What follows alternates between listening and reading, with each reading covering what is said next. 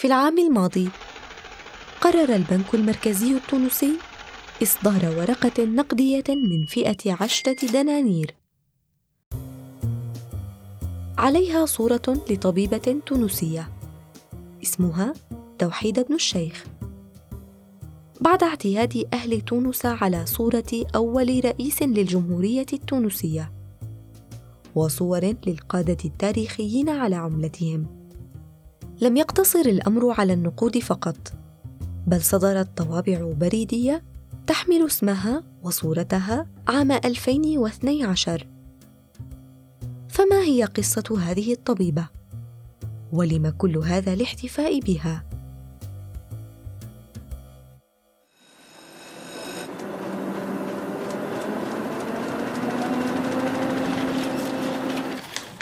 عنب بلدي بودكاست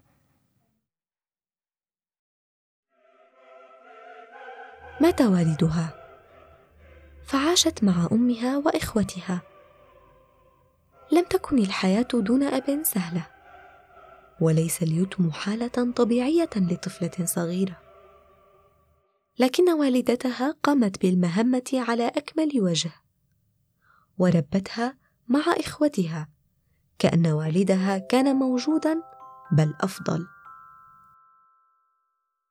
العائلة ثرية.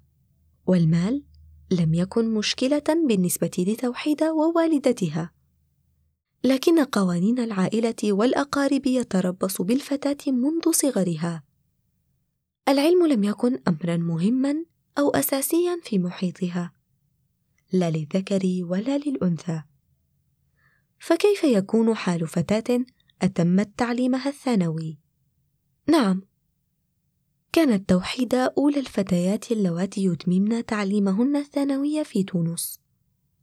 وحصلت على الشهادة عام 1928 والدتها لم تتعلم اللغة الفرنسية التي كانت مفروضة حينها. لكنها كانت الداعم الأول والأساسي لها في دراستها. وكانت حريصة على تعليم كل أولادها. مؤمنة أن العلم هو أفضل ما تقدمه لأبنائها سلاحا في الظروف الصعبة.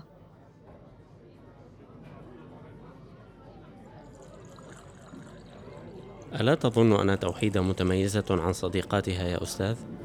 نعم، كل أساتذتها الذين درسوها متفائلون بمستقبل رائع لها. أنا لن أترك عقلا كعقل توحيدة يضيع هباء. سأرتب لقاء لها مع الطبيب إتيان بورنيه تقصد الباحث والطبيب الفرنسي بورنيه؟ إن استطعت فأنا معك وسأشهد بذكائها وتميزها. الطبيب والباحث بورنيه التقى بتوحيدة بعد تنظيم أحد الأساتذة هذا اللقاء. وكان الطبيب مديرا لمعهد فرنسي في تونس. ما اسمك الكامل؟ توحيد بن الشيخ. لدي طلب بمقابلتك. ما الذي جئتني لأجله؟ نعم دكتور بورنيه أنا راغبة باستكمال دراستي جامعية. أريد دراسة الطب البشري. لكن هنا في تونس لا يوجد كلية للطب. لذلك سأتقدم بطلب لإتمام دراستي في الجزائر. سأقترح عليك حلا أفضل وأنسب. تكملين دراستك في باريس. يجب عليك الدخول من الباب الكبير والذهاب إلى فرنسا.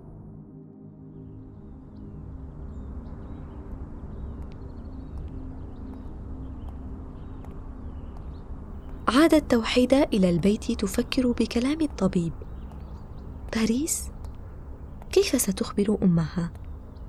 كيف سيتلقى إخوتها الخبر؟ هل ستمنع من الدراسة نهائيا لو اقترحت مشروع سفرها خارج تونس؟ أسئلة تدور في مخيلة توحيدة ولديها كل الحق أن وقعت بحيرة وضياع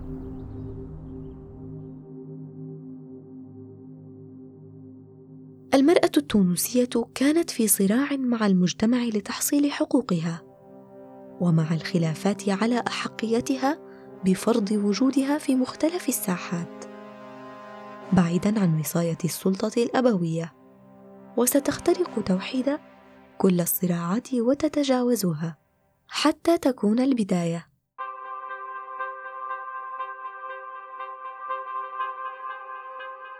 لتتجرأ التونسيات على مواجهة القيد المفروض عليهن لمنعهن من إتمام التعليم. توحيد الآن أمام تحد كبير. عليها إقناع عائلتها بسفرها.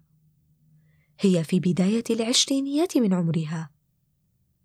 بدأت بوالدتها مستجرة عطفها ومستذكرة رغبتها بتعليم كل أولادها. راحت تروي لأمها ما حصل معها. انزعجت والدتها ولم توافق على سفر توحيده.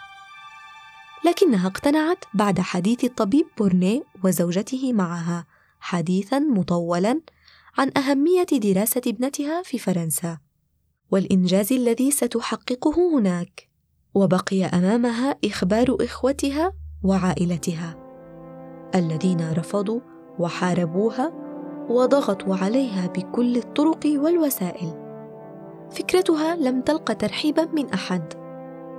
أخوالها لم يسمحوا لها بالخروج واحتجزوا حريتها من كل الجوانب.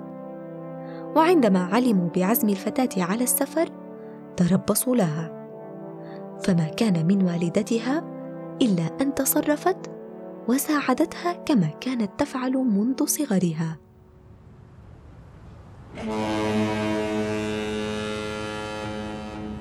اصعدي إلى الباخرة بسرعة يا ابنتي. الوقت ليس معنا. أمي أنا خائفة.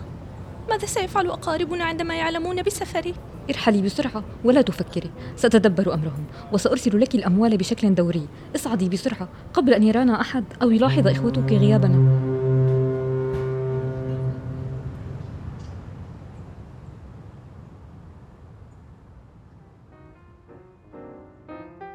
سافرت توحيدة وتولت أمها إقناع العائلة بأهمية ذهاب توحيدة لتلقي تعليمها العالي وأقامت بسكن طلابي في الحي الدولي للطالبات ثلاث سنوات. درست خلالها الفيزياء والكيمياء والبيولوجيا. ثم التحقت بكلية الطب البشري في باريس. وانتقلت أثناء دراستها للسكن مع الطبيب بورني وعائلته. وفتح لها سكنها معهم بابا واسعا للاطلاع على الثقافة الفرنسية والاندماج مع المجتمع. عام 1936 تخرجت توحيدة وفي السنة التالية ناقشت رسالة الدكتوراه. فصارت طبيبة بشكل رسمي وبذلك تكون أول امرأة طبيبة في تونس. التي عادت إليها مباشرة بعد دراستها. وافتتحت عيادتها الخاصة في العاصمة التونسية. لأن المستشفيات في تونس تابعة للاستعمار الفرنسي الذي كان محتلا لتونس حينها. واستغلت دراستها بنشر الوعي الطبي من خلال الكتابة في أول مجلة نسائية تونسية. معتبرة أن سلامة المرأة طبيا موضوع مهم لتحقيق التماسك في الأسرة والمجتمع. واستثناء صحة المرأة من أطر الاهتمام بالصحة العامة هو تجاهل للواقع الإنساني وساهمت بالنشرة السنوية لجمعية طلبة شمال أفريقيا المسلمين. لما أتيت إلى عيادتي وأنت لا تملكين المال ألم تقراي اللافته على الباب؟ المعاينة ليست مجانية. عيادتي ليست سبيلا يا هذه. أنت طبيبة وأنا أشعر بألم شديد. لم أجد مكانا أقرب من عيادتك وجئت لتسعفيني. أخرجي من هنا حالا وإلا سأخرجك بالقوة. تفضلي بالدخول. لا تتعجلي واستلقي على السرير. أرجوك ساعديني دكتورة توحيدة.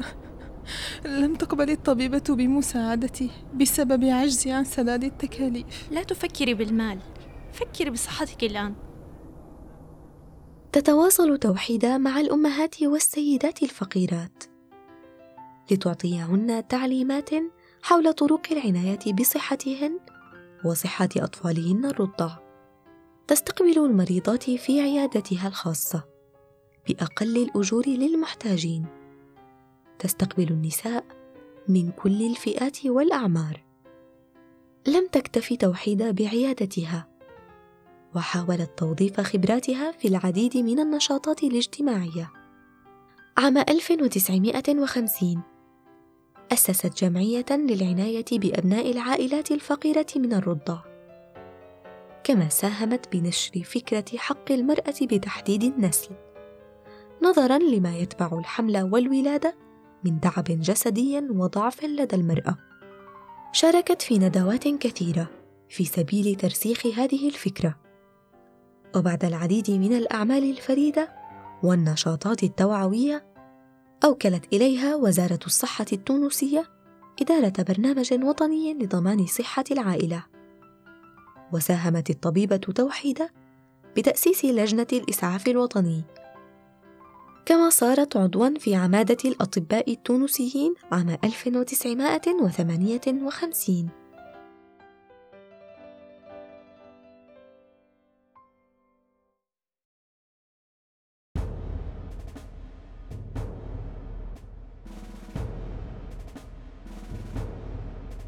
كانت فترة حاسمة في تونس. الجميع مشغول بالنضال ضد المستعمر الفرنسي. كان لابد من وجود من يضمد جراح الناس ويلتفت إلى الجانب الإنساني في خضم هذه الأحداث.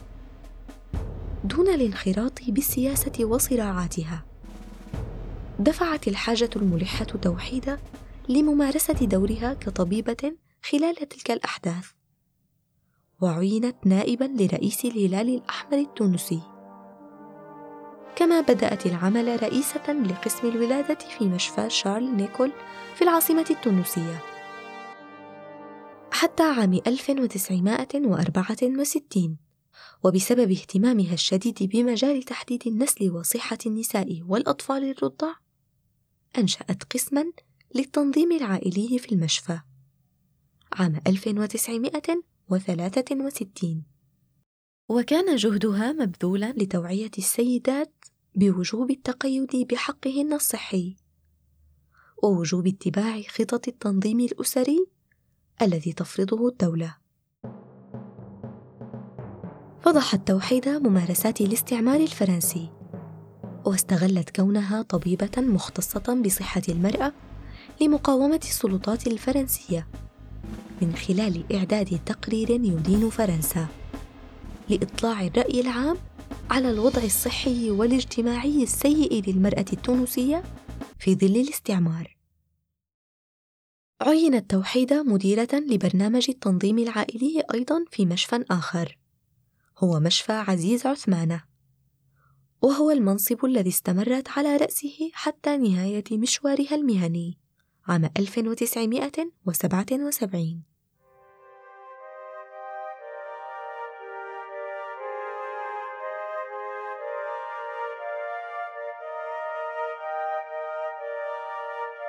توحيدة أول طبيبة في تونس. فتحت أمام نساء بلادها طريقا جديدا. فتحته بشق الأنفس. وفي مجال علمي صعب وشاق. لم تحظى بالاحتفاء وهي على قيد الحياة. لم يحضر ذكرها عبر الإعلام ولم تنل الجوائز. لكنها كرمت بذكرها بعد رحيلها عام 2010 الطبيبة القوية الحكيمة. توحيد بن الشيخ طبيبة الفقراء.